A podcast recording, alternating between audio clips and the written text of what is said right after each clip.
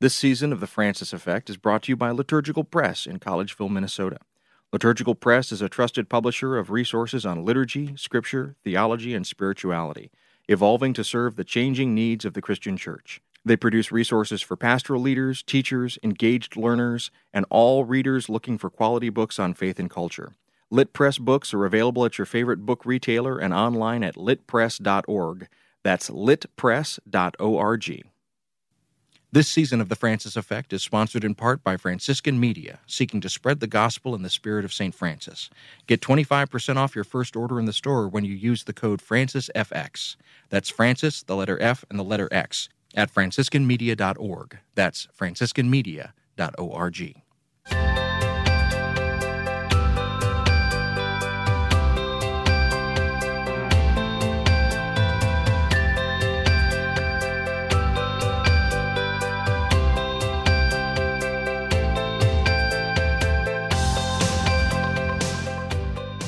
Hello, and welcome to the Francis Effect Podcast. This episode is for the end of January 2018.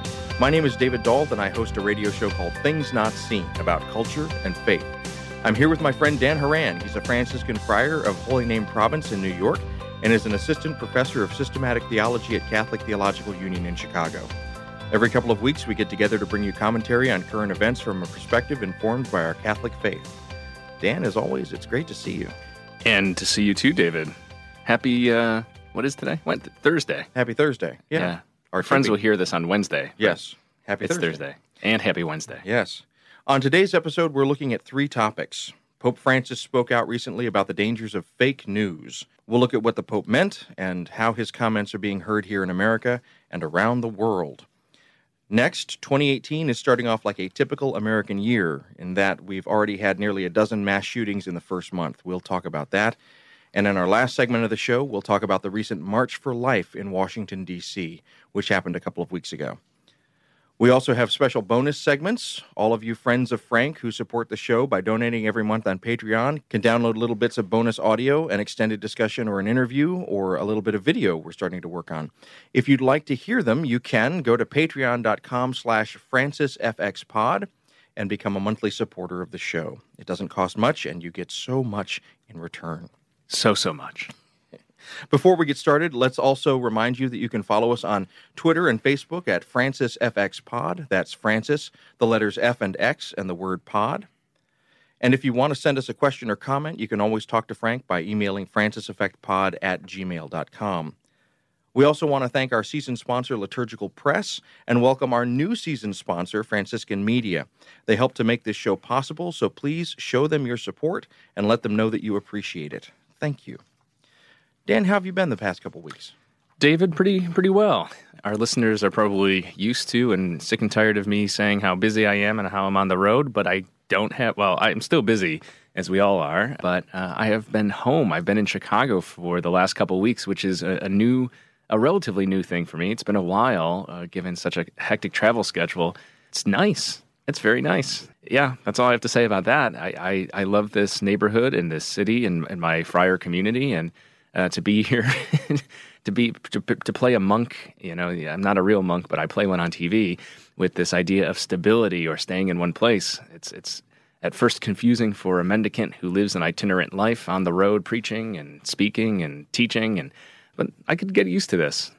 Well, good. How are how are you? Yeah, I, I have been actually traveling more. I have I was in Washington D.C. and we'll talk more about that in one of the segments today. But I've been starting to work more on some freelance production for some shows that are coming out, including a show for uh, some friends of mine at a a new nonprofit called FreedomRoad.us or FreedomRoad.us. And so please check out their website and their work because they're doing good stuff. And I'm I'll be producing a podcast for them every month, and the first one is going to come out on February 1st. So I'm very excited about that. And then I'm I'm still writing, and writing is going very well. I've I've actually taken a section of wall in one of the rooms in my house, the, the room that we use as an office. I've put blue tape up on the wall and I've begun blocking out the sections of the novel. I've got a whole bunch written, and now I'm trying to organize it into an actual flow Wow. that the reader will will be able to kind of follow. I'm using a, a model from a book on script writing called Save the Cat, where you you literally s- structure out the the different emotional beats into kind of four main sections, and that's what I'm trying to work on right now. So we'll see if that's helpful. It, I don't know that it can hurt because right now the novel has no structure, so I'm I'm working on that. That's really exciting. As Yeah. we, we've talked about, uh, I think last season a little bit more. I always think it's so cool because it's a type of writing that, on the one hand, uh, the practice of writing, I, I understand the discipline of it, but fiction and, and the creative form is is uh, yeah very intriguing to me. Now, are you able to say anything yet about the uh, the theme or the the genre of this the book? Yeah, Or- it's it's a it's a science fiction conspiracy novel set in the near future. Near future meaning sort of an alternative 2018. And it, it uses a lot of the same kinds of things that you'd find in a Dan Brown novel, in the sense that there's there's sort of a clash between kind of a religious something and a science something. Ooh. Only in this particular case, they're kind of reversed. The religion something is the good guys, and the science something, depending on how you read the novel, could be the bad guys. They're they're the agents of chaos as opposed to the agents of order. And so, at the center of it, there's a there's a dark, mysterious figure that wants to use the Large Hadron Collider for nefarious purposes.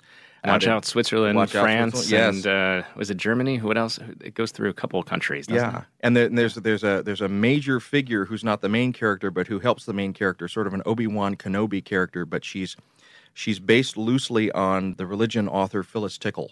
Oh, Yeah, so- that's interesting. Yeah, so utilizing some of the things that I, I knew from my friendship with Phyllis have come into this character, and that's been that's been a joy to write, just to sort of be to be revisiting some of the things that I knew and loved about her as, as a way of informing this character. And fiction is weird because the more that you write like real life, the less that it flows, and so the closer that I got to it being like Phyllis, the less I was able to write it. The more that it got to being like this other person, Alice Tuttle is the name of the character. That's a cool name. Yeah, the more the more that it became its own thing.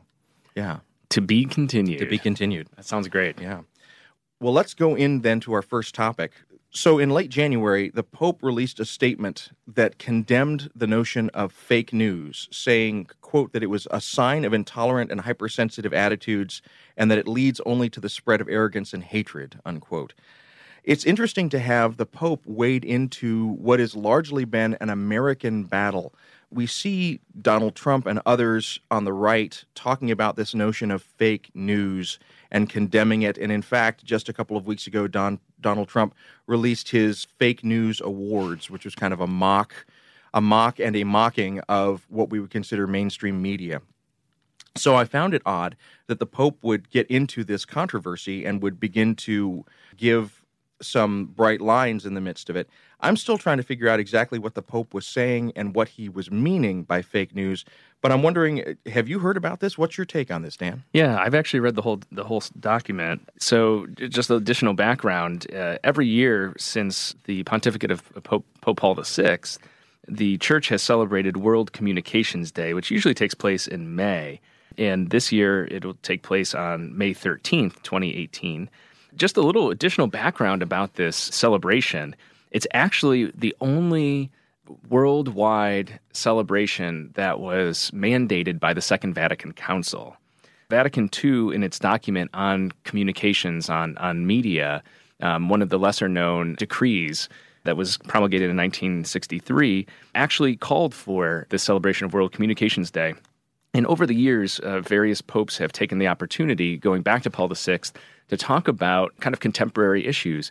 I'm very fond of what I think is a significant address that Pope Benedict XVI gave back in the early aughts when he uh, he didn't really coin the term. I don't think it's original to him, but he really talked about the need for evangelization in what he called the digital continent. So that there was this kind of mission uh, that Christians had, like you know, hopefully without the same sort of colonial legacy and consequences and, and you know and kind of evils of the colonization of the African continent or North and South America. But but you can imagine a, a peaceful analog where where are the people that need to be brought the faith or the gospel? And, and Pope Benedict talked about this digital continent. And this is re- where, though it's not a physical space necessarily, it's where people are and where they spend their time. So there is this longstanding tradition not to talk about something necessarily arcane and esoteric or something just abstract, but rather to deal with, as Gaudium et Spes says so uh, well, to deal with the signs of our times and to interpret them in the light of the gospel. So, a, a major marker, as you noted just a second ago, talking about particularly the U.S. context, a major sign of our time is fake news, quote unquote. It's interesting. Yeah, you have people like uh, President Trump and his surrogates talking about fake news as a, a pejorative uh, levied against kind of standard media outlets. You know, the, the cable news networks like CNN or the New York Times. You know, these in, these institutions of record that have you know uh, have earned the credibility and the trust of the public and of the industry. From the Trump perspective, it's been thrown around as an insult with with no sense of irony because you know it's it's the Trump administration that is participating in the perpetuation of untruths. Well, let me also say it's not just the Trump administration, but those on the alt right that have taken the Trump administration as a beacon, particularly about six or eight months ago. You saw Richard Spencer and other luminaries of the alt right begin using the phrase Lügenpresse, which is a, a phrase from Nazi Germany, the lying press. And I mean, it.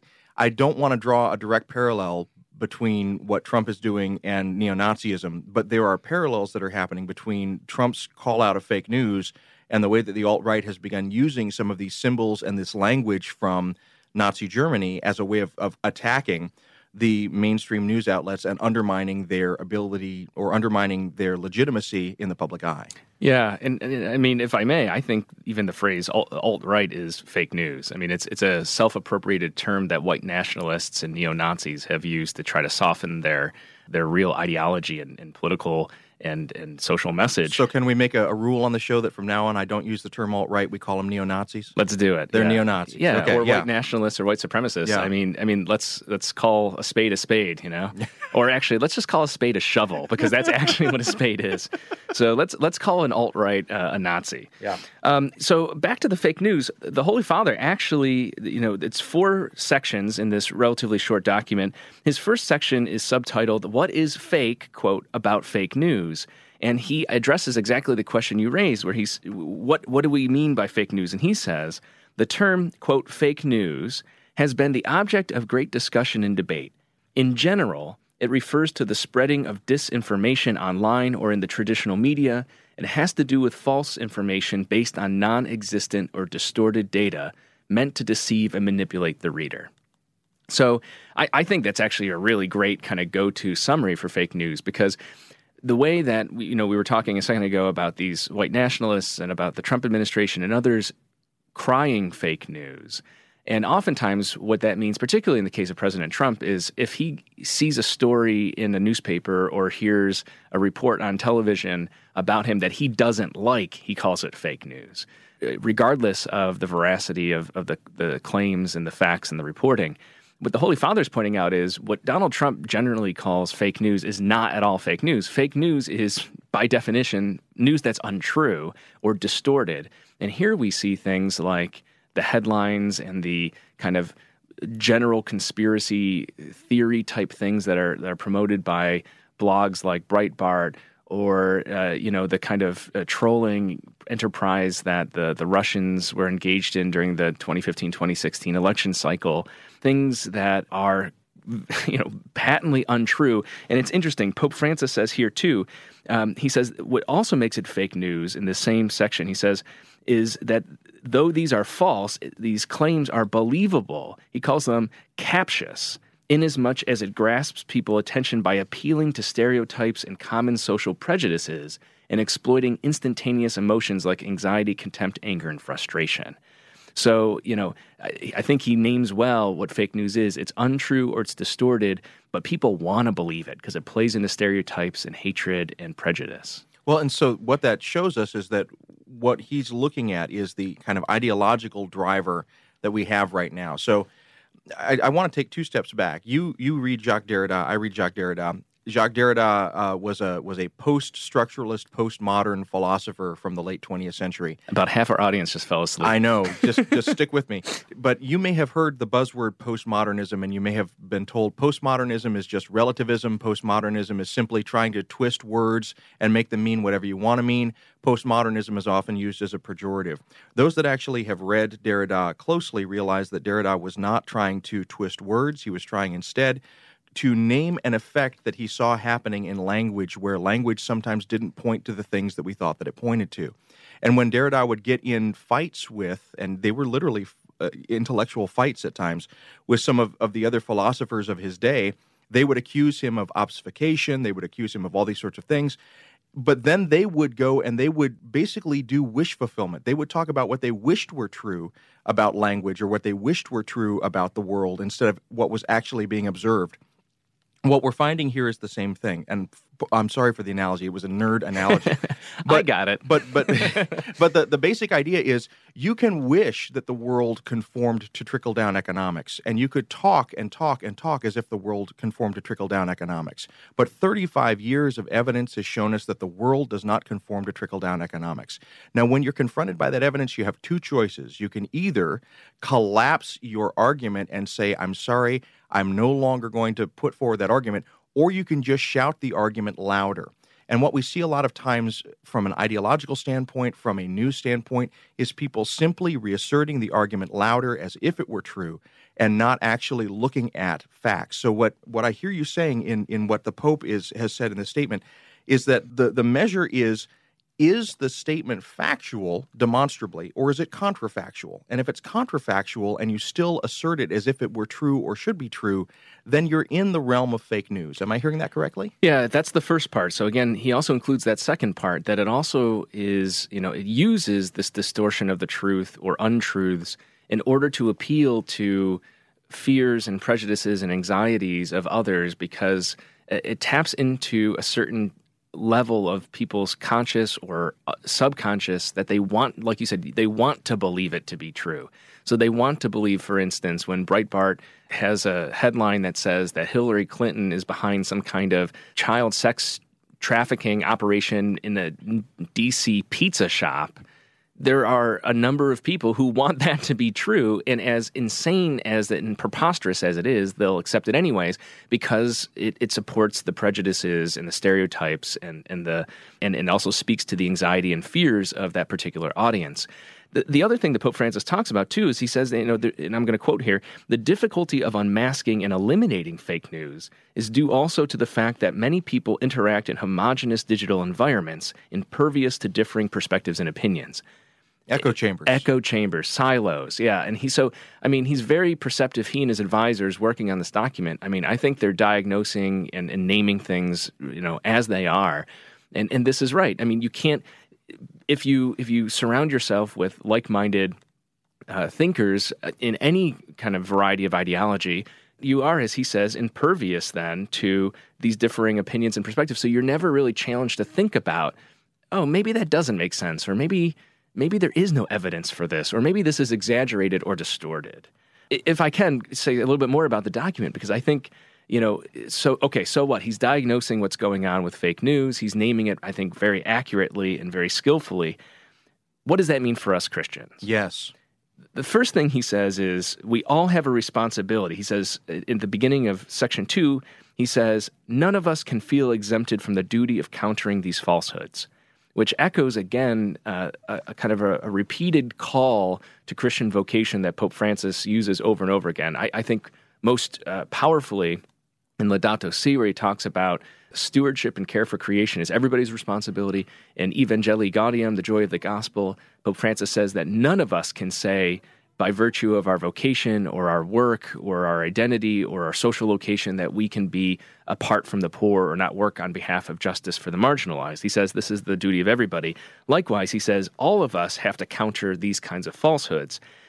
And the reason we have to is because this is sinful. And that's the real takeaway. Pope, Pope Francis is saying here that, you know, to to share false information to appeal to these base fears and anxieties and, and concerns, to tap into stereotypes and prejudices and racism and misogyny and the rest, that is participation in sin. And spreading disinformation is sinful. And the, the example he uses, it's very clever and I think very insightful from a theological perspective, is he goes back to Genesis 3 and he says that we need to unmask. I love this. He says, quote, we need to unmask what could be called the quote snake tactics used by those who disguise themselves in order to strike at any time and place.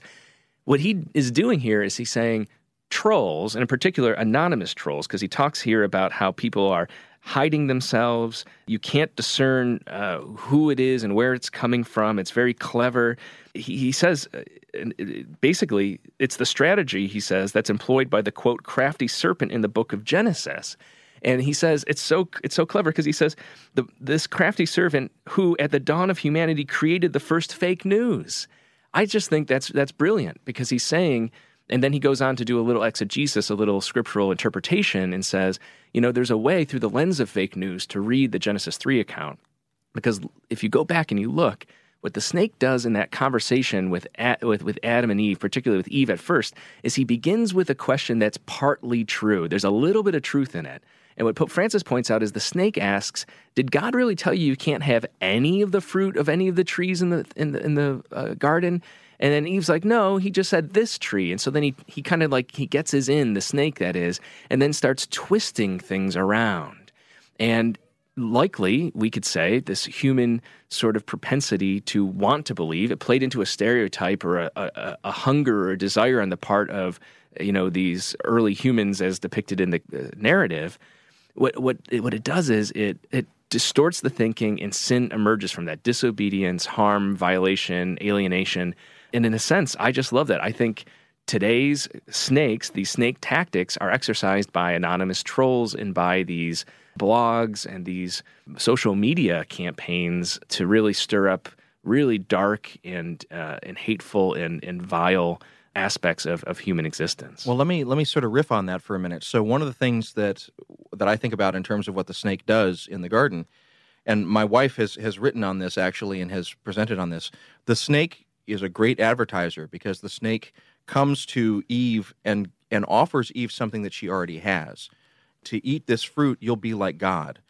But Eve was already like God. She was made in the imago Dei. She was being offered something that she already possessed, but he created in her the fear that she wouldn't have it or the fear that she needed somehow to supplement it. That she wasn't good enough is the ultimate yeah. temptation. You know, God doesn't like you. You can be more than what you are if you just eat this fruit. But when we look at the effects of fake news, fake news can create a feeling of danger in the city when we have evidence that shows that cities are getting safer, that violent crime is going down. It can create a fear of terrorism when as we'll say in the second segment, when it's more likely that you'll be shot by someone in your neighborhood that you know that's the same color that you are than a terrorist from, you know, from abroad. Or even how we understand the word terrorist, yeah. you know, and not call, you know, white teenagers who go into schools, as we'll talk in the next segment, and shoot other students yes. terrorists. You yeah. know, we don't we don't talk that way. You know, politicians don't talk that way. Media doesn't often talk that way. Yet terrorism is equal to brown people from the Middle East. So let me let me then play a devil's advocate question. So we have just talked about siloing and we've talked about the need to listen to evidence and voices that are not from our affinity group.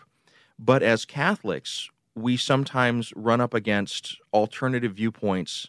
Let me just take one the notion of women priests as good Catholics, as believing Catholics, there's a level at which we have been commanded by papal injunction and others to not even consider that as a possibility. And so, if we talk about sin and the near occasions of sin, we're called to avoid the near occasions of sin and to and to avoid the the devil and his temptations. That's when we reaffirm our baptismal vows. So, where is the line between de-siloing yourself and listening to alternative points of view and the bright lines where the church says, but don't go this far, don't consider this perspective. How do we balance that as Catholics? Yeah, I'm not. I'm not sure about the example of, of women's ordination or admittance of women to holy orders. I, am not sure if I follow the, the parallel here by way of example, because I, I would say, you know, there's nothing sinful about that consideration. You know, I think what you were referring to earlier, which is true, is that in the '90s, John Paul II issued a, a, statement, issued a document where he said the conversation is effectively over. You know, it's and and however that level of teaching, by the way, is not dogmatic. It's not taught with the charism of infallibility. It's subject to to it, it's I shouldn't say subject to change, but it's it's not re- recognized as taught without error. Well, even even Ratzinger at the time cautioned him not to. Well, not, exactly yeah. because Cardinal Ratzinger at the time is was and, and Pope Benedict, Pope Emeritus Benedict XVI now is the same guy, uh, a, a brilliant theologian, and he understands that it would you can't actually teach that with the charism infallibility. Um, yeah, so he, even though I think sort of ideologically and personally, Pope Benedict then Cardinal Ratzinger would, would agree with that statement that it's more or less a closed question uh, in the Roman tradition.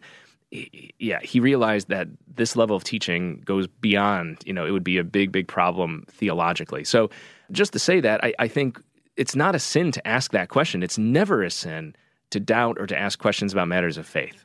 And we've talked in previous programs here about, you know, the difference between public dissent, where one, you know, decides to step outside of communion with with the church, and, and personal uh, discernment and doubt and struggle and questioning. Uh, and then there's this, as we've also talked about on this show, we've talked about the role of the theologian to engage in historical critical analysis and research and constructive work to deal and grapple with these questions. And that is also not dissent, you know. So, you know, in the case of John Paul II's kind of putting the kibosh on kind of ecclesial or magisterial uh, public reflection on on who could be admitted to orders, to engage that isn't really there's no evidence of sin. There's nothing sinful about that. So I, I, on that point, you know, I, am not sure exactly what you mean. So, so I, I, take I take your point, and, and my my putting those two things alongside may have I, was moving fast and trying to to think about places where I had remembered a papal bright line being sort of laid down, and John Paul II was the the example that came to mind. Yeah. But let's take then instead something where we have the the argument from Christianity that that Jesus was dead and then was resurrected from the dead. So we take that as, as a dogma of our faith. We have plenty of people who would then want to challenge that on scientific grounds or on other kinds of evidentiary grounds. And to what extent should a Christian be entertaining those things? And to what oh, extent yeah. should they be should they be moving against those kind of things and say, well, at the end of the day, I'm not I'm going to stay siloed as a Christian, and I'm not going to oh, have. okay, this, I see I'm, what you're I'm, saying. I'm sorry, I said yeah, no, okay, I see what you're saying. Yeah, well, I would say in this case that's not siloing. To kind of stand firm in your belief is not siloing. Siloing is not is insulating yourself from ever hearing any kind of opposition. Okay, and so siloing isn't the retreat. It is a retreat. It isn't. Uh, I I'm sticking by my commitments and beliefs and convictions. So, for example, here I, I think of the writing and, and the, the, the the work and the the life of, of uh, the late Trappist monk Thomas Merton. Near the end of his life, he you know he was doing a lot of conversation, a lot of dialogue with non Christian religious traditions, particularly East Asian uh, religious traditions. And uh, a lot of people in the mid and late 60s, even with the council's kind of opening to this on a more general way, were still skeptical and said, oh, you know, this is not, Christians should be more siloed, like in the pre Vatican II era, where, you know, religious liberty was considered sinful, you know, and, and, the American experiment was a bad thing. We should be not exposed to Protestants or to non Christians. And, and what Merton said was to engage in interreligious dialogue um, or ecumenism. In order to do that authentically, you have to be so steeped in your own tradition, so committed to it and understand it that you actually bring something to the conversation. He says it's it's in fact you should be so committed to it and and and, and firm in your faith that you risk actually not understanding the other. Because otherwise if you come with this kind of flimsy openness then you're not bringing anything. It's not dialogue anymore. It's a one-way street from the other person so I, I, think that's a model here. You know, it's it, he's not calling for siloing; he's calling for a rootedness, a grounding mm. that allows one to then hear the perspectives of others, the experiences of others, to recognize, as uh, the Second Vatican Council teaches in um, Nostra Aetate uh, and, and other decrees, that there there's nothing that's true in other religions and cultures that Christianity, that Catholicism rejects. So to be open to that truth, and we'll not, sometimes we won't find it, but there probably is something true about the lived experience of another. So I think that's the call: is we, we the Christians are called to be rooted, grounded in their faith, but be open to dialogue with uh, others in this world. So, if I'm hearing you correctly, would am I hearing that there's a qualitative difference between that kind of rootedness and staying firm in your faith while being open to dialogue, and someone from an example that we used earlier who just dogmatically holds on to the notion of trickle down economics counterfactually. As, what, and what would that difference be? I think the difference is uh, a matter of eyes open or eyes closed. Okay. You know, think of the three monkeys, you know, hands over the eyes, ears, and mouth. That to me is the siloing the echo chamber, won't, won't entertain it at all. So there may be a siloing in somebody, you know, in economic terms, who adheres to the theory of trickle down economics, who won't entertain any other economic theory. And I think going back to the theological example of orders that you mentioned, there are people who will silo and say, you know, I don't want to hear about any of the scriptural arguments or the historical arguments or the theological arguments for this possibility. And so I would see that as the siloing. And then you only get information from the theologians or the pastors or these sorts of people or bloggers or whatever that that support your point of view. Mm. And so that that's the siloing he's talking about where you're not open to being exposed even to the views or opinions of others. It doesn't mean that being, and I think going back to your mention about postmodernity earlier and this fear of relativism, I think people think that if they listen to the experiences of others, even non Christians, even non believers of any sort or whatever, that they will somehow, you know, that, that it's that they affirm it or that they endorse it or that it's, you know, they subscribe to relativism or something. I don't think that's it at all. You know, back to that Mertonian point, if you're grounded and rooted in your faith, you know, and you're you're confident but yet open to the truth that God communicates through others, even in places you don't expect, I think that's what the Pope is calling for here.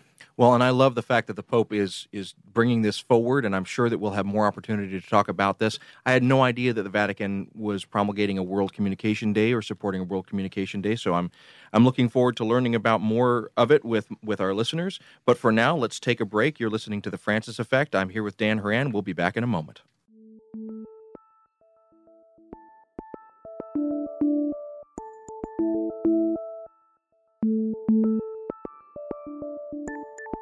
The Francis Effect is made possible in part by our wonderful supporters at Patreon. Go to patreon.com slash francisfxpod to find out about how you can join them. A couple of dollars a month really adds up, and we appreciate it. That's P-A-T-R-E-O-N dot com slash francisfxpod. Thank you.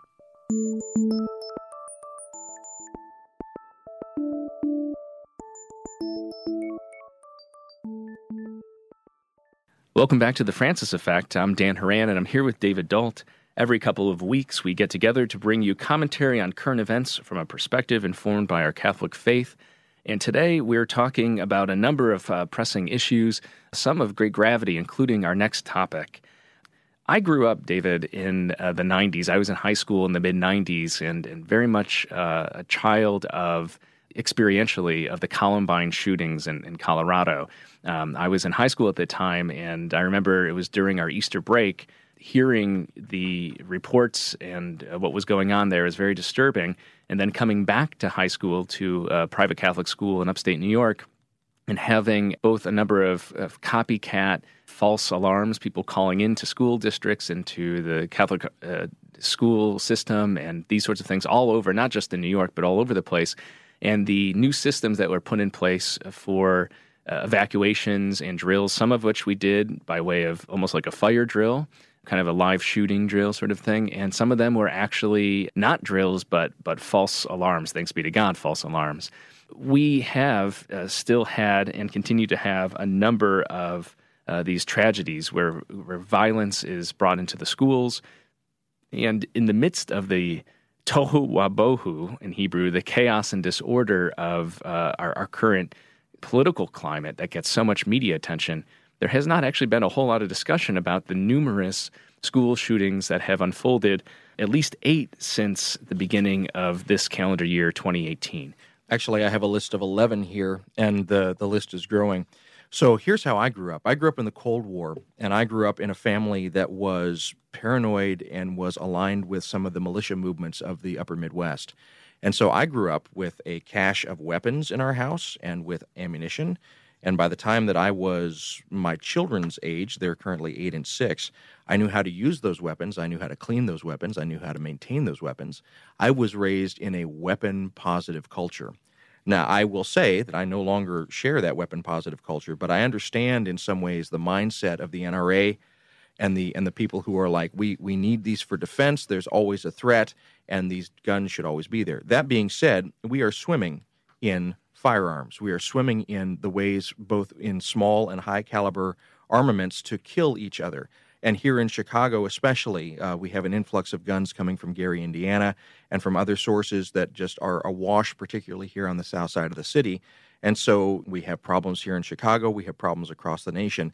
But one of the things that we that we are seeing there's kind of a, a, a, bipolar problem here. One is the problem that I just named. That is, we can go to areas here in the south side of Chicago and even now on the north side of Chicago where there's gun violence every day. And that gets talked about as a general problem.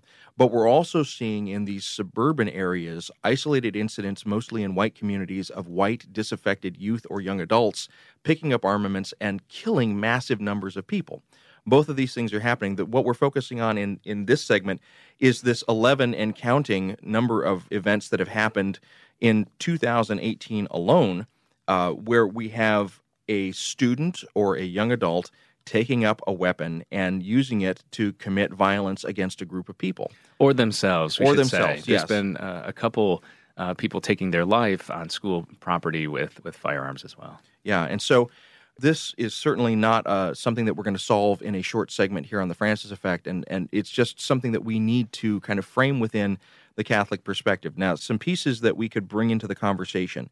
There are those who will say that armaments and military and those kinds of defenses are justifiable under a rubric called just war. The notion that somehow when the innocents are threatened, you can use a legitimate form of violence to protect the innocents. Now, there's a lot to be said about just war theory, and we've talked on this and program we've talked on this it. program Yeah. about that. But just war theory doesn't really apply to these to these moments of just violence. So what we're seeing here is an outbreak of absolute sin, an outbreak of someone who, for reason of desperation or for reason of of any any kind of extremity. And I almost said men- mental illness, but I don't really want to put this uh, necessarily on a, an escape hatch of mental illness because it's not just crazy people that do this. It's people who rationally plan, who come up with agendas, and who come up with with tactics, and who are using all the the tools of the rational mindset to create horrendous violence. And so this is an endemic problem to America. We don't see this in other in other civilized countries. We don't see this in other industrialized countries. We see this instead happening again and again in the United States. Yeah, certainly uh, disproportionate numbers. Um, you know, we, we it, it is an occurrence that takes place uh, in, in other places for sure. But you know, I, I just want to pick up on a couple things you raised from the theological tradition, from uh, from the Christian perspective. One is just war, which is a good point. People, you know, the NRA and others, NRA certainly being the most well funded and resourced sort of advocate or lobbying group on behalf of gun ownership and sportsmanship and this sort of thing, as they would put it. You know, there there may be a hint of kind of just war justification that one has a right kind of in a religious sense beyond the beyond the second amendment at least the kind of standard interpretation of it that there's private right to ownership of firearms it's important to realize that in the Christian tradition, just war theory is not a principle of private force. This is for uh, governments and for institutions uh, to protect the common good. And as we discussed, as, as you rightly noted um, in, in, a previous program of the Francis Effect, the, the criteria are very, very rigorous, and there has not been, from the church's perspective, a just war probably since the World War II, and, and even that becomes a, a source of debate. Uh, the other thing I want to say is that you know, in in terms of the Christian right to personal defense, violent force in used uh, to protect oneself, uh, you know, you're being uh, by an unjust aggressor being harmed, or a loved one, or a, a unknown bystander, this sort of thing. There, there are a variety of perspectives. For instance, Saint Augustine, doctor of the Church, great theologian, said that it is better for you to die a violent death than to create harm or to kill another person. That the sin of killing somebody else, even to save your own life, an ostensible good, was was a problem. That actually that would incur on you still the the ramifications of murder. It's better to be murdered uh, than it is to murder somebody else. Is his point. And so he has a very you know Augustine. It's curious is the kind of primary architect in the fourth century of what we would call today just war theory um, and engagement in reflection between church and state, to use an anachronism, when he talks about the city of God and the city of the of, of uh, the world, um, or the city of humanity, I guess is a better way to put it. The other thing is, but then we have somebody, you know, 800 years later in Thomas Aquinas, where Thomas says quite the opposite. He says there's this natural, and he's drawing here from Aristotelian observations, there's this natural inclination we have to perpetuate our life. And this is shared not only among rational creatures in his language, human beings, but also irrational creatures. You know, animals will try to defend themselves. And so he saw and understood life to be a good in and of itself, in that one can justify the use or deployment of force, violent force against another, in order to protect one's life if you are being treated by an unjust aggressor. And we can think about this, and we're going to talk a little bit in the third segment about the notion of the consistent ethic of life. But if we talk about the consistent ethic of life, Cardinal Bernardin's notion of the seamless garment, when we look at the mindset, and I grew up in this mindset, so I can speak about it with some authority, the mindset of the hypothetical threat, the notion that somehow a gun is needed for personal protection against a hypothetical threat. As Catholics, one of the things that we have to look at that through is the notion that your perception of a hypothetical threat actually creates an, an actual threat in the moment. That having the gun there, having a weapon there, creates a greater possibility of violence. And I, again, I speak from experience because there was gun violence in my home. You know, the fact that there were guns all around us meant that when there was an altercation, someone could pick up a gun and use it. Yeah. And that that becomes the thing is that eh, as a the argument that there's a hypothetical threat creates an actual threat in trying to counter the hypothetical. And that's what we as Catholics need to think about. We what are our actions doing that actually create a greater threat for those around us in the hopes of staving off a hypothetical threat which may never actualize. Yeah, and, and just to kind of bolster that point here, in a report this week from the Huffington Post, an article about these school shootings, there's a statement here that says In instances where minors shot a gun at school and authorities could determine where the child got the weapon, more than half obtained the gun at home. It is also fairly common for a school shooting to result from a confrontation or verbal argument that escalates, which goes back exactly to your point. And, and we see this in other advocacy groups, um, particularly against domestic violence, that will say the likelihood of uh, domestic murder between partners or uh, children and parents and so forth increases by the presence of firearms in the home because you know again it's not this outside intruder it's usually something that that happens from within and let me speak to that so there are people out there who are concealed carry advocates or advocates of the right to legally carry weapons these are people who have given a lot of thought to this issue. They have gone through all of the legal hoops in order to have the right documentation so that they can do this. These are sober and, and very careful minded people, in my experience. Now, that being said, if you are an adult who has gone through all these hoops and who is a sober minded person who's thought about this a lot, you probably are going to have a very defensible position when you sit down and rationally speak about it with, with a person who doesn't agree with you about the right to carry arms. The problem is, is that when we talk about minors or when we talk about people in an agitated state of mind, we're talking about people who have not given the access to weapons a sober and careful amount of thought let's say that we have a person in a household who is a concealed carry advocate who has thought about this, they may have people in their household who have not had the same sober minded line of thought, including people who, when we're talking about young people, 15 year olds is the most recent one on January 23rd when a 15 year old opened fire inside a school and killed two people and injured 16. And that's just a couple days ago. This is a person who is instead driven by passions, who is who is instead going to be making decisions. What you hear from the concealed carry advocates is that carrying a weapon makes them think differently about conflict situations.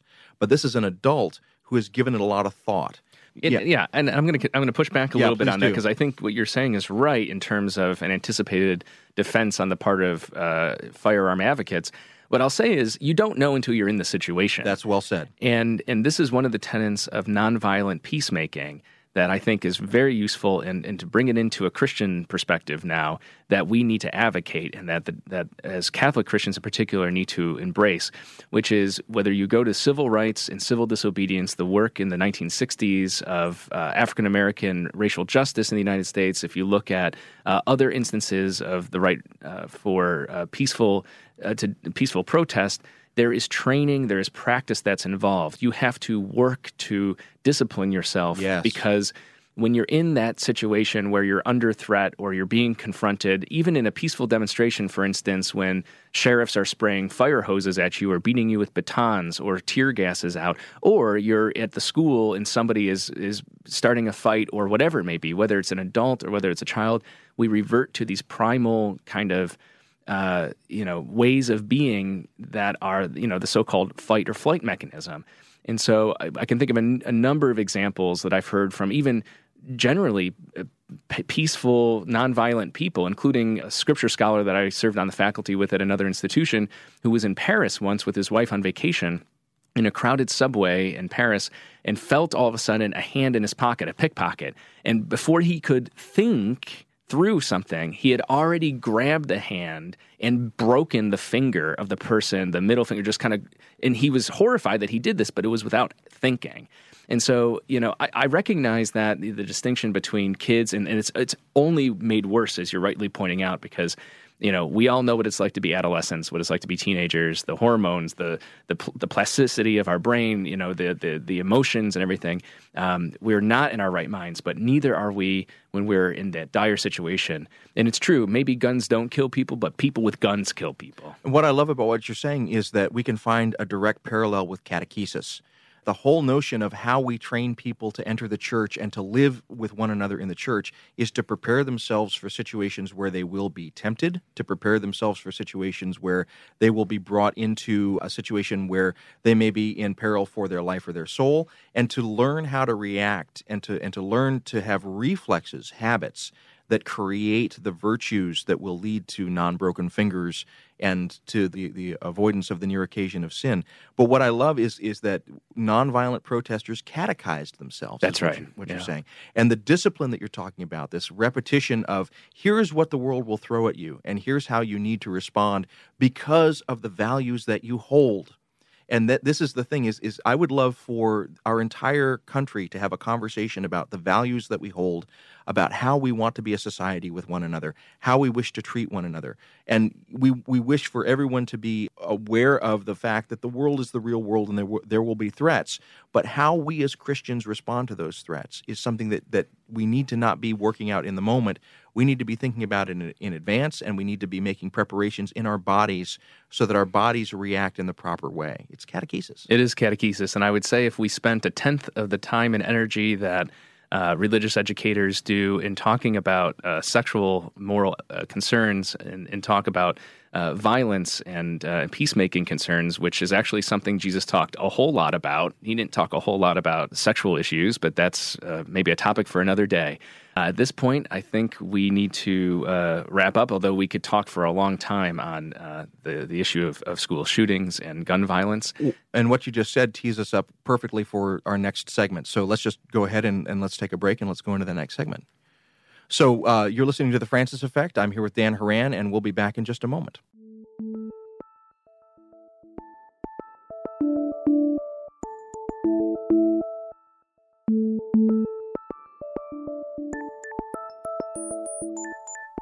Hello, this is David, uh, outside the podcast realm for the moment, just talking to you in advertising land. If you're enjoying the conversation that we're having, I want to make sure that you're aware that I do another show as well called Things Not Seen Conversations about Culture and Faith.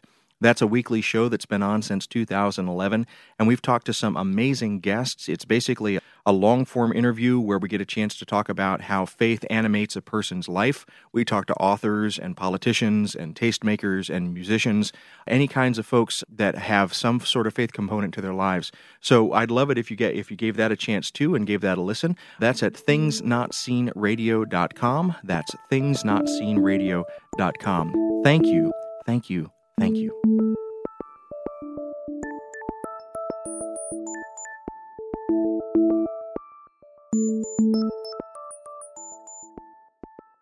Welcome back. You're listening to The Francis Effect. I'm David Dault. I'm here with my friend Father Dan Horan. Every couple of weeks, we get together to bring you commentary on current events from a perspective informed by our Catholic faith. So, a few days ago, I was flying up to Washington, D.C., and I didn't think about it at the time. It was a Thursday, and there in the line at Southwest were a bunch of people in clerical collars. And we came to realize that there were 33 people in clerical collars on the plane. Uh, priest flash mob. Priest flash mob, and it was it was it was actually ended up being Mundelein seminarians. So these were priests in preparation, and they were all flying up. And in fact, most of the people on the flight to Washington D.C. from Chicago were flying in for the March for Life. And for those listeners that are unaware of this, this is a yearly event that happens in January where people from all over the nation descend upon Washington, D.C., with the intention of visibly making a presence in favor of the unborn and against Roe versus Wade and the regime of abortion that we have lived under for the last four decades. And so I had a chance to sit next to one of these seminarians and have a conversation about many topics. And in fact, the, the three of us on our row ended up having basically a, a Catholic nerd fest, and it was really a lot of fun. But, uh, you know, I was aware that everyone around me was a certain type of Catholic. And let me speak about that in, in another way, because then when I would, the next day after the March for Life, I was riding the subway back to the airport. And on the subway, there were youth groups, and there were a bunch of mostly white kids who were visibly identified with the march because they had paraphernalia or they had lanyard tags. But I also saw that they were wrapped in flags and hats that all said "Make America Great Again." Oh God! And so there was there was a real visible presence for life, but it was also a real visible presence for life that identified with a man who, among other things, has advocated violence against populations, has advocated or has threatened nuclear war, who has said that he could shoot someone in the middle of the street and get away with it. And that, so that has called uh, nations like El Salvador, Haiti, and, and, and basically the entire continent of Africa shitholes. Yes. And so what we what we're looking at here is it brings us back to a topic that we talk about a lot on this show, Dan, and that is Cardinal Bernardin's notion of the consistent ethic of life. The notion that if you simply talk about pro life as an issue, and you just talk about the unborn as the key issue, and you don't talk about things like the notion of, of, a, of a livable wage for people, the notion of health care for people, the notion of good housing and access to water for people, if you don't talk about the, the other ways that we are violent against people, that you are myopically missing the notion and the opportunity to really robustly live a Catholic ethic. And one of the things that I'm aware of is that you have gotten into hot water around this topic on numerous occasions. And I just want to confront that head on and say, you know, if people Google you and Google you around the March for Life, they're going to find some stuff. What are they going to find? They're going to find the haters, but the haters going to hate, hate, hate, hate, hate. Well, they're going to find people, frankly, who are deploying what we talked about in the first segment that Pope Francis has de- described as snake tactics. So, yeah, I'm aware of it. We've talked in the past about trolls, uh, social media people who deploy their social media platforms from an anonymous stance in order to attack others or bring people down or to uh, confront people in, in, unhelpful, unconstructive ways. So, yeah, I, I have been the target of that. And, and in some ways, this goes back to a blog post, an article I wrote six years ago called Why I Do Not Support the So Called March for Life and that's the you know every year around this time january uh, on the anniversary or near the anniversary of the supreme court decision roe versus wade and the in the march in washington people dig this up and and i become the target of this kind of vitriol. So you're right. It is a real thing and i can talk about what i wrote in the article. I, I stand by everything i said six years ago and i think it's only your your observations the anecdotal experience of who is identifying with this march, what kind of political aims are associated with it, further support some of the things that, that I had written about in 2012. Well, and in this article, one of the things that you say is that it becomes, and I'm going to paraphrase, but basically it becomes an opportunity to sort of see and be seen in a particular ideological lens and it doesn't actually become about witnessing to Catholic faith. It becomes to witnessing instead to a kind of political identity. That's right. And I think my understanding is from the reporting that took place this year that's beginning to change. And I think that's part of the Francis effect, you know, to use our own title here. And I think it's part of, uh, you know, the which pastoral leaders are wearing red hats these days. So you have Cardinal Wuerl, who's on the verge of retirement, who has been pretty moderate about some of this stuff, but you have people like Cardinal Cupich, who's very much committed to his predecessor's legacy in the seamless garment. You know, Cardinal Bernardin made kind of popular, made made more generally available this uh, moral theological perspective called the consistent ethic of life. Though he's not the originator, there are people like Bryan Hehir of Harvard University, a, a Boston priest, and others ethicists who've who've worked on this. But and, and Cardinal Tobin in Newark, for instance, has has long argued for immigration and racial justice and, and other issues as being constitutive of what it means to talk about being for life. Indeed, Catholics and all Christians, by virtue of our baptism, are called to be women and men for life. So one of the things that you know, I, I basically in that article talk about three things that I that that lead me to not want to go and be a part of this particular demonstration. And quickly, what are those three? The first is that I think the title is incredibly misleading. They call it a March for Life, but it really is an anti abortion protest. And one of the things I concede in, in that article is that I, I, think actually I'd be pretty supportive if they would just name it what it is, call it what it is. And I'm like, all right, well, as Catholics, we are not for the legalization of abortion. And, and that's controversial on a number of fronts. But, you know, if this is what you're going to do and you're there on the date of the anniversary of this Supreme Court decision about abortion rights, uh, well, then call it what it is. Uh, you know, another thing is that it's it's if that's actually what you want is to decrease abortions, let alone uh, affect legislation. I mean, I think the Republican Party in particular, because the Democratic Party at the national level has as its platform uh, right to choice, and so the Republicans have have taken advantage of a certain opportunity to convince evangelical Christians and Catholic Christians in particular, although others, that they are the party of life because they are anti abortion rights. It's interesting that in the last 40 years, we've had a number of Republican presidents, Republican Congresses and Senates, Republican leaning Supreme Court benches, and nothing has changed. So I'm not convinced, and this is one of the things I point out, that gathering for this march is going to make any difference. And I actually think there's a specious, you know, kind of political aim here, which leads to the third point, which is you know that it is, as you rightly said a moment ago, uh, paraphrasing that it's it's kind of a who's who of a certain Catholic political ideology. And uh, back in 2012, and I cite in that, that article that there was a lot of reporting, even from supporters of the march and people who are present for the liturgy at the National Shrine and, and so on, and all the different speeches, that say the hour long roll call of the thanks to this bishop, the thanks to that politician, and the thanks to this person, and that kind of celebrity and so forth becomes kind of a self congratulatory thing, and you lose sight of why it is that we're there. It's like Coachella, you know, the music festival out in California, or something like this, where you go to be seen and to be part of it, to say, I was there. And I think that has done damage to the intention. But my primary focus is the need to say, my concern is really this and I'm not alone. Pope Francis himself has talked about this. And so if it's good enough for the Holy Father, it's good enough for me. And he's not alone. John Paul II and others have talked about this too that we are not a one issue community as Catholic Christians. We are for all life. And so if you are for capital punishment for the death penalty, but are against abortion, you are not pro life. If you are for immigration bans or you are for the retraction of the children's health insurance program or the DACA program these sorts of things that dramatically affect the life and the well being and the safety and the future of people, you are not pro life. You are simply anti abortion. So let me put my cards on the table as well. So I identify in many ways with the political left. Sometimes that means that I've caucused with the Democratic Party, and I have lots of friends in the Democratic Party. It also means that at times I've caucused with the Democratic Socialists or with other socialist organizations. This is the one place where I consistently have real friction.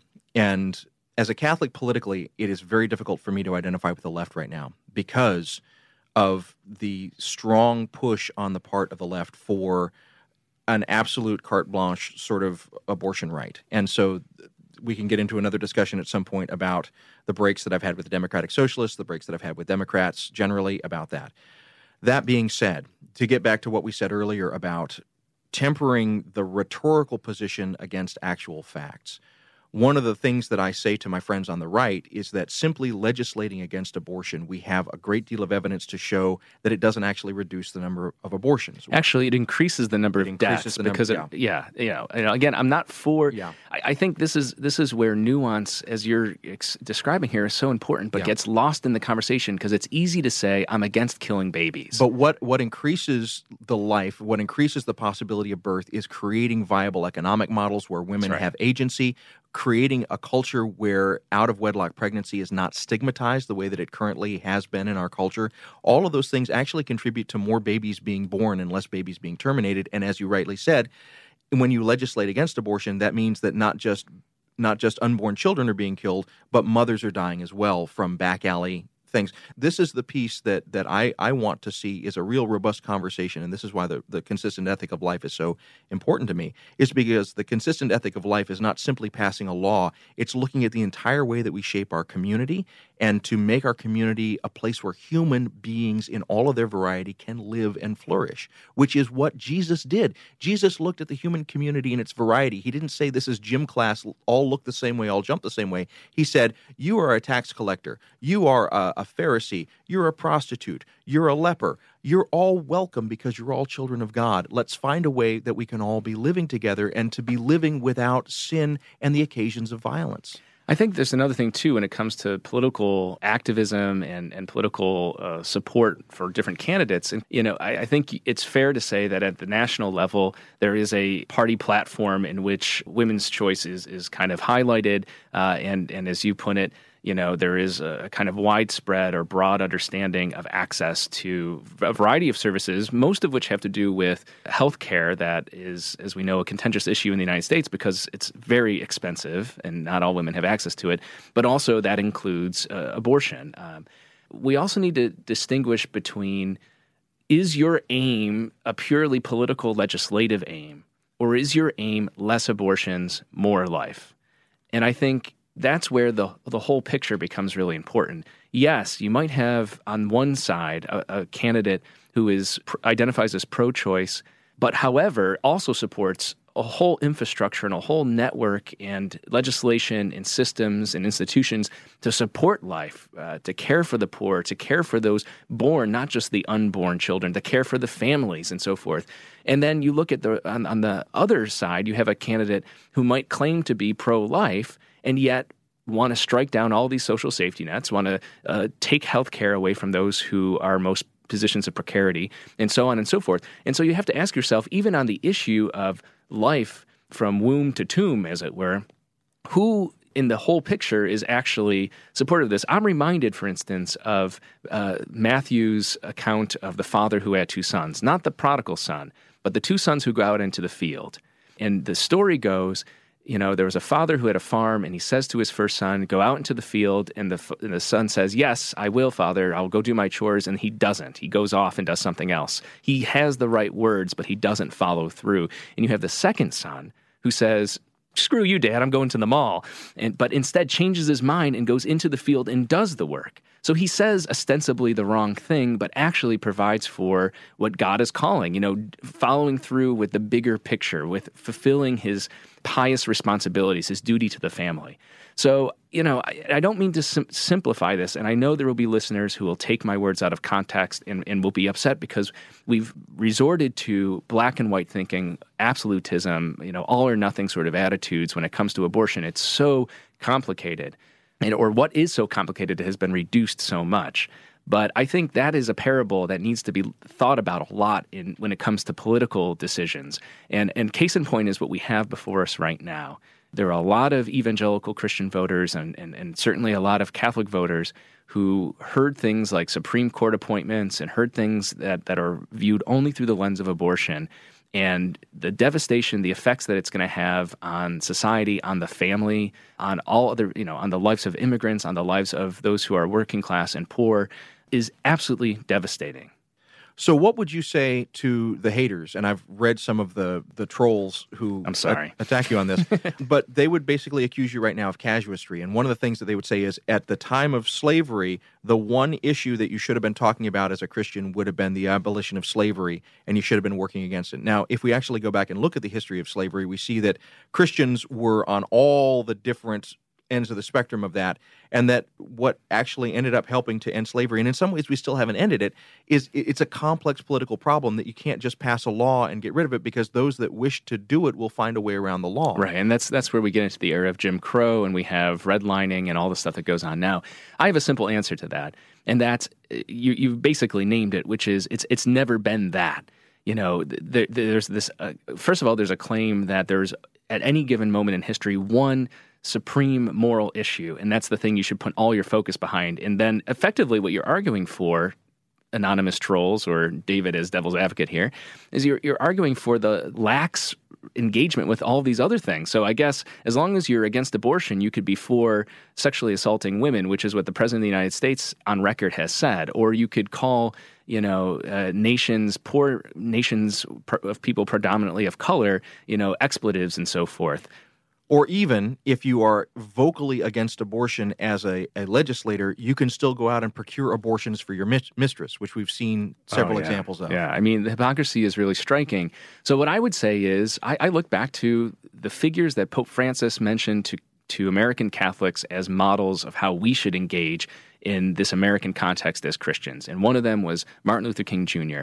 Despite the kind of pun intended, whitewashing of Martin Luther King Jr. that's happened over the, the decades. One of the things King was very, very committed to was a, a, version of a seamless garment approach. Everyone associates him with racial justice, and for good reason, and absolutely. But what they forget about is that he was also talking about workers' rights and fighting against poverty and talking about nonviolence. You know, the reason he was so threatening and the occasion on which he was assassinated was his going to support garbage workers and, and support unionization and the rights of poor working class people, particularly working class people of color in the South.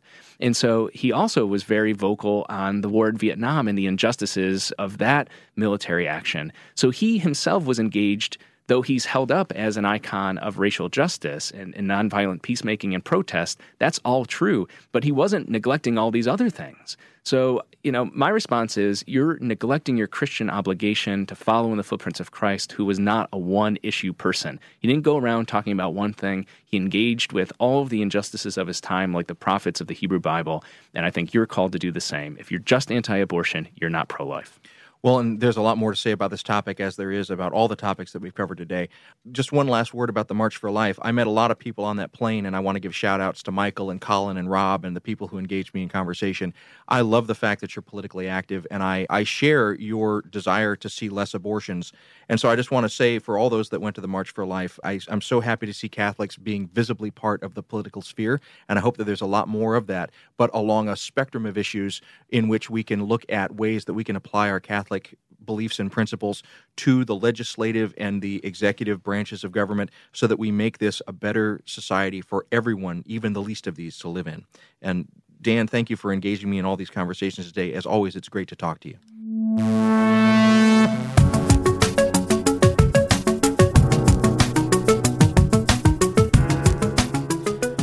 The Francis Effect is produced by Sandberg Media. We recorded the show at the William Adams Studio here in beautiful Hyde Park on the south side of Chicago, Illinois. The opinions expressed on this program are our own and do not reflect the position of any institutions with which we might be affiliated. We have production space courtesy of the Zygon Center for Religion and Science, part of the Lutheran School of Theology at Chicago. They're not responsible for the content of this program, but they're wonderful folks, and you should check them out at zygoncenter.org. That's Z Y G O N center.org. We also want to give a shout out to our friends at the Salt and Light Catholic Media Foundation. They're also not responsible for the content of this program, but they gave us their kind permission to use the name The Francis Effect, and we appreciate it. Check out their good work at saltandlighttv.org. We're supported by listeners like you. If you want to join us in this bold adventure, you can go to patreon.com slash francisfxpod. Not only do you get the warm satisfaction of a virtuous deed well done, but you also unlock bonus content from our episodes. Again, that's patreon.com slash francisfxpod. We appreciate it very much. You can follow us on Twitter and Facebook at FrancisFXPod. That's Francis, the letters F and X, and the word pod. Likewise, our website is francisfxpod.com. And if you want to send us a question or comment, you can always talk to Frank by emailing franciseffectpod at gmail.com. If you're here for the first time, welcome. We've got a bunch of episodes you can check out from our first season. Please go back and listen to those. Thanks for listening.